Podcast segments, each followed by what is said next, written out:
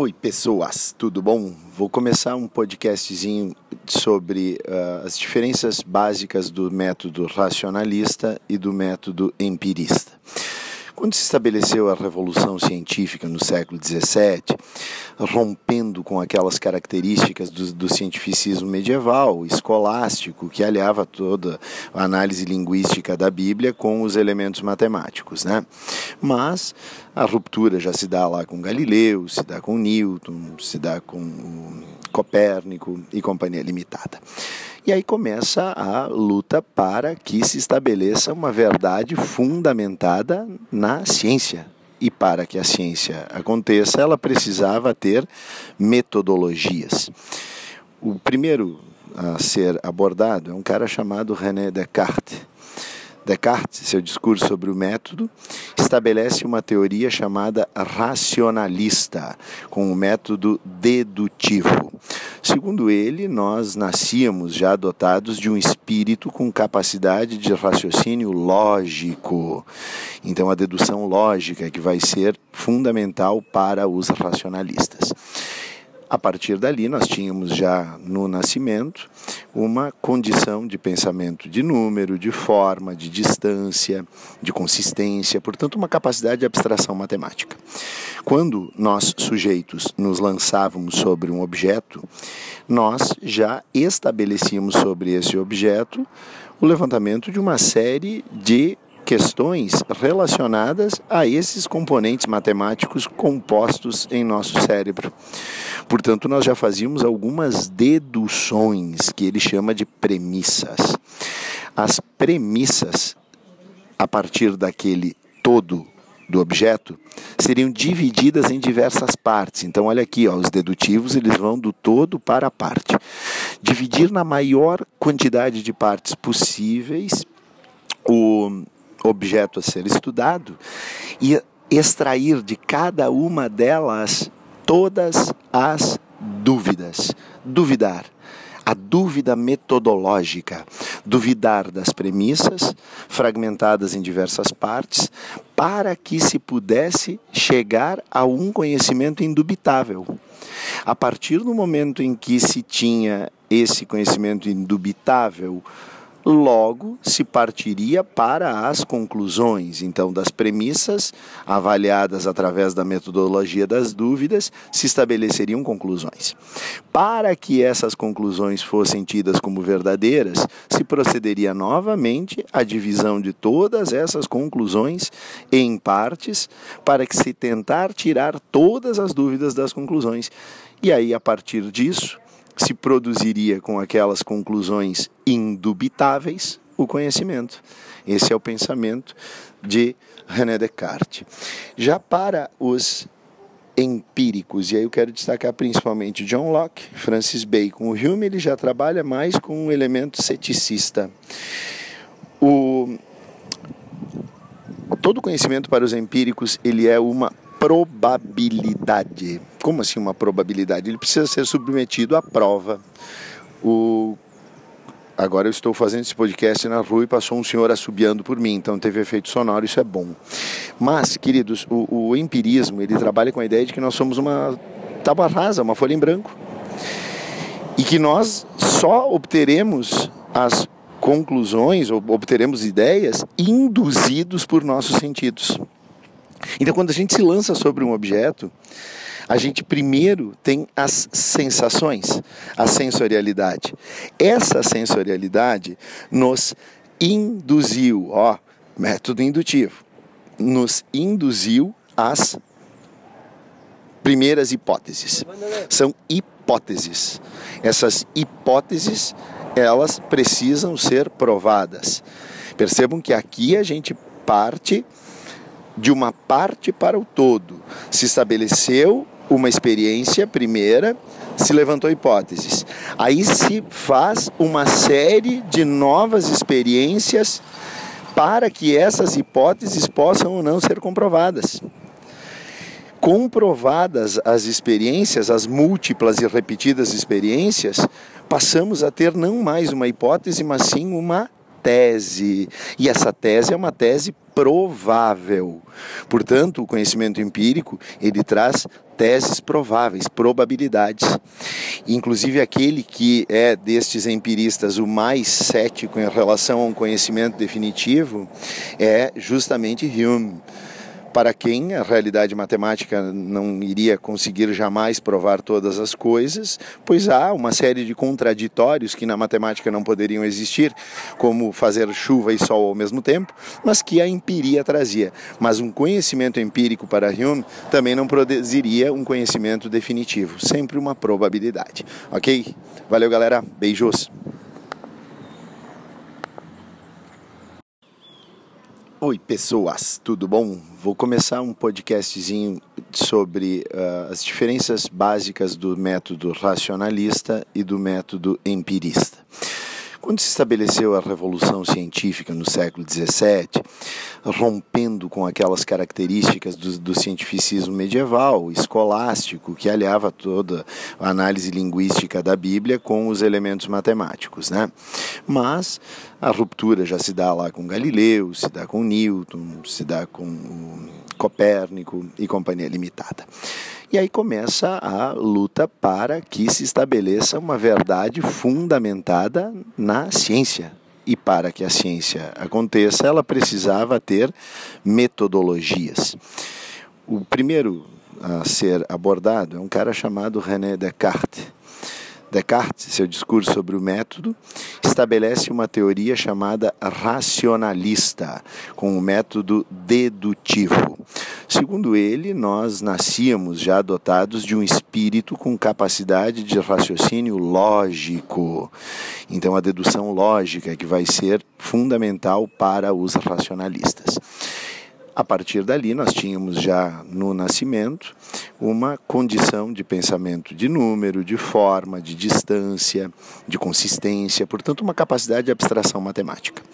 Quando nós, sujeitos, nos lançávamos sobre um objeto, nós já estabelecíamos sobre esse objeto o levantamento de uma série de questões relacionadas a esses componentes matemáticos compostos em nosso cérebro. Portanto, nós já fazíamos algumas deduções que ele chama de premissas. As premissas, a partir daquele todo do objeto, seriam divididas em diversas partes. Então, olha aqui, ó, os dedutivos eles vão do todo para a parte. Dividir na maior quantidade de partes possíveis o objeto a ser estudado e extrair de cada uma delas todas as dúvidas. Duvidar. A dúvida metodológica, duvidar das premissas, fragmentadas em diversas partes, para que se pudesse chegar a um conhecimento indubitável. A partir do momento em que se tinha esse conhecimento indubitável, logo se partiria para as conclusões. Então, das premissas avaliadas através da metodologia das dúvidas, se estabeleceriam conclusões. Para que essas conclusões fossem tidas como verdadeiras, se procederia novamente à divisão de todas essas conclusões em partes, para que se tentar tirar todas as dúvidas das conclusões.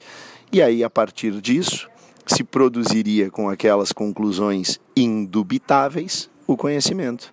Esse é o pensamento de René Descartes. Já para os empíricos, e aí eu quero destacar principalmente John Locke, Francis Bacon. O Hume ele já trabalha mais com um elemento ceticista. O todo conhecimento para os empíricos ele é uma probabilidade. Como assim uma probabilidade? Ele precisa ser submetido à prova. O Agora eu estou fazendo esse podcast na rua e passou um senhor assobiando por mim, então teve efeito sonoro, isso é bom. Mas, queridos, o, o empirismo, ele trabalha com a ideia de que nós somos uma tábua rasa, uma folha em branco.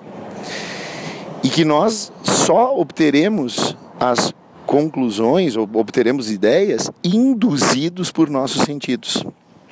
Então, quando a gente se lança sobre um objeto, a gente primeiro tem as sensações, a sensorialidade. Essa sensorialidade nos induziu, ó, método indutivo, nos induziu as primeiras hipóteses. São hipóteses. Essas hipóteses, elas precisam ser provadas. Percebam que aqui a gente parte de uma parte para o todo. Se estabeleceu uma experiência primeira, se levantou hipóteses. Aí se faz uma série de novas experiências para que essas hipóteses possam ou não ser comprovadas. Comprovadas as experiências, as múltiplas e repetidas experiências, passamos a ter não mais uma hipótese, mas sim uma tese. E essa tese é uma tese provável. Portanto, o conhecimento empírico, ele traz teses prováveis, probabilidades. Inclusive aquele que é destes empiristas o mais cético em relação a um conhecimento definitivo é justamente Hume para quem a realidade matemática não iria conseguir jamais provar todas as coisas, pois há uma série de contraditórios que na matemática não poderiam existir, como fazer chuva e sol ao mesmo tempo, mas que a empiria trazia. Mas um conhecimento empírico para Hume também não produziria um conhecimento definitivo, sempre uma probabilidade. Ok? Valeu, galera. Beijos. É, meu povo, tudo bom? Então tá, vamos voltar a falar mais um pouquinho de filosofia. Quero falar agora, já na, na vibe das teorias de conhecimento, um pouco do criticismo de Immanuel Kant. O Kant ele faz aquilo que ele denominou de revolução copernicana da ciência. Até então, todos os cientistas lançavam como objetivo fundamental desvendar completamente o objeto em questão.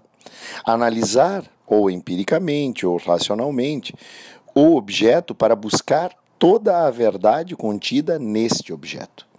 Kant modifica a situação da mesma maneira como Copérnico havia feito, tirando o foco da Terra e colocando no Sol para o heliocentrismo, Kant foca no indivíduo pensante. E Kant se vale de argumentos tanto de empíricos quanto de racionalistas. Para ele, nós nascemos sim com uma capacidade de raciocínio lógico que, inclusive, produz aquilo que ele chama de juízo sintético a priori, que estabelece nossa capacidade de compreensão para os elementos e eventos da matemática e da física. Mas ele também diz que nós temos tanto inatos elementos de categorização racionais, quanto elementos de avaliação originados das nossas sensações. E essas duas coisas não são desconexas. Por isso, a teoria kantiana, o criticismo, se vale do quê? Se vale de formas de juízo que estabelecem o juízo analítico. Fundamentalmente, esse juízo ele é alicerçado naquela colheita que nós fazemos através das nossas sensações e esse juízo analítico, que em si não produz o conhecimento, ele estabelece as condições para que nós façamos juízos críticos, que nós sintetizemos essas informações com nossos elementos de racionalidade e aí produzamos a partir dos juízos analíticos os juízos sintéticos a posteriori que formarão uma série de categorias, uma série de juízos, como diz Kant. Esses juízos sintéticos a posteriori é que estabelecem um conhecimento maior sobre o objeto. Portanto, o objeto ele é percebido pelo sujeito. Não mais o sujeito se lança sobre o objeto conhecendo o objeto. O que importa para Kant é a maneira como nós podemos conhecer qualquer objeto, e não o conhecimento do objeto em si, e sim o conhecimento do objeto no sujeito, através dos juízos críticos. Juízos críticos sim, juízos sintéticos a priori, na matemática e na física, juízos analíticos, com elementos de análise fundamentados nas sensações e impressões que nós já temos também categorizadas em nós, e depois a síntese, o juízo sintético a posteriori, que forma todos aqueles juízos críticos. É isso de Kant na sua teoria do conhecimento. Beijos.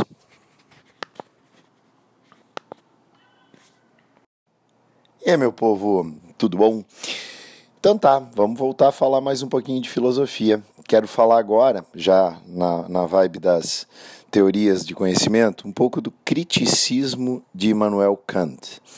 O Kant ele faz aquilo que ele denominou de revolução copernicana da ciência. Até então, todos os cientistas lançavam como objetivo fundamental desvendar completamente o objeto em questão, analisar ou empiricamente ou racionalmente o objeto para buscar toda a verdade contida neste objeto. Kant modifica a situação da mesma maneira como Copérnico havia feito, tirando o foco da Terra e colocando no Sol para o heliocentrismo, Kant foca no indivíduo pensante. E Kant se vale de argumentos tanto de empíricos quanto de racionalistas. Para ele, nós nascemos sim com uma capacidade de raciocínio lógico que, inclusive, produz aquilo que ele chama de juízo sintético a priori, que estabelece nossa capacidade de compreensão para os elementos e eventos da matemática e da física.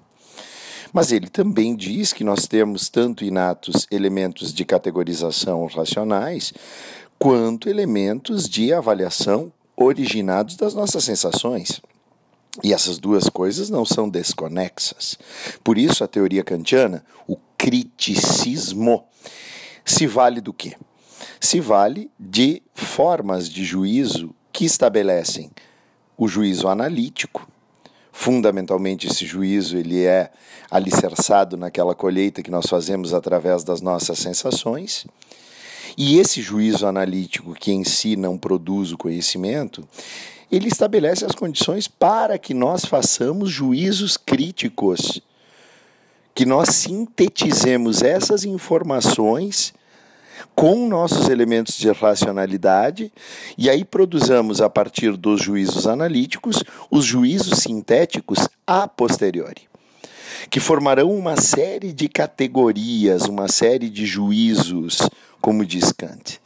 Esses juízos sintéticos a posteriori é que estabelecem um conhecimento maior sobre o objeto. Portanto, o objeto ele é percebido pelo sujeito. Não mais o sujeito se lança sobre o objeto conhecendo o objeto. O que importa para Kant é a maneira como nós podemos conhecer qualquer objeto, e não o conhecimento do objeto em si, e sim o conhecimento do objeto no sujeito, através dos juízos críticos.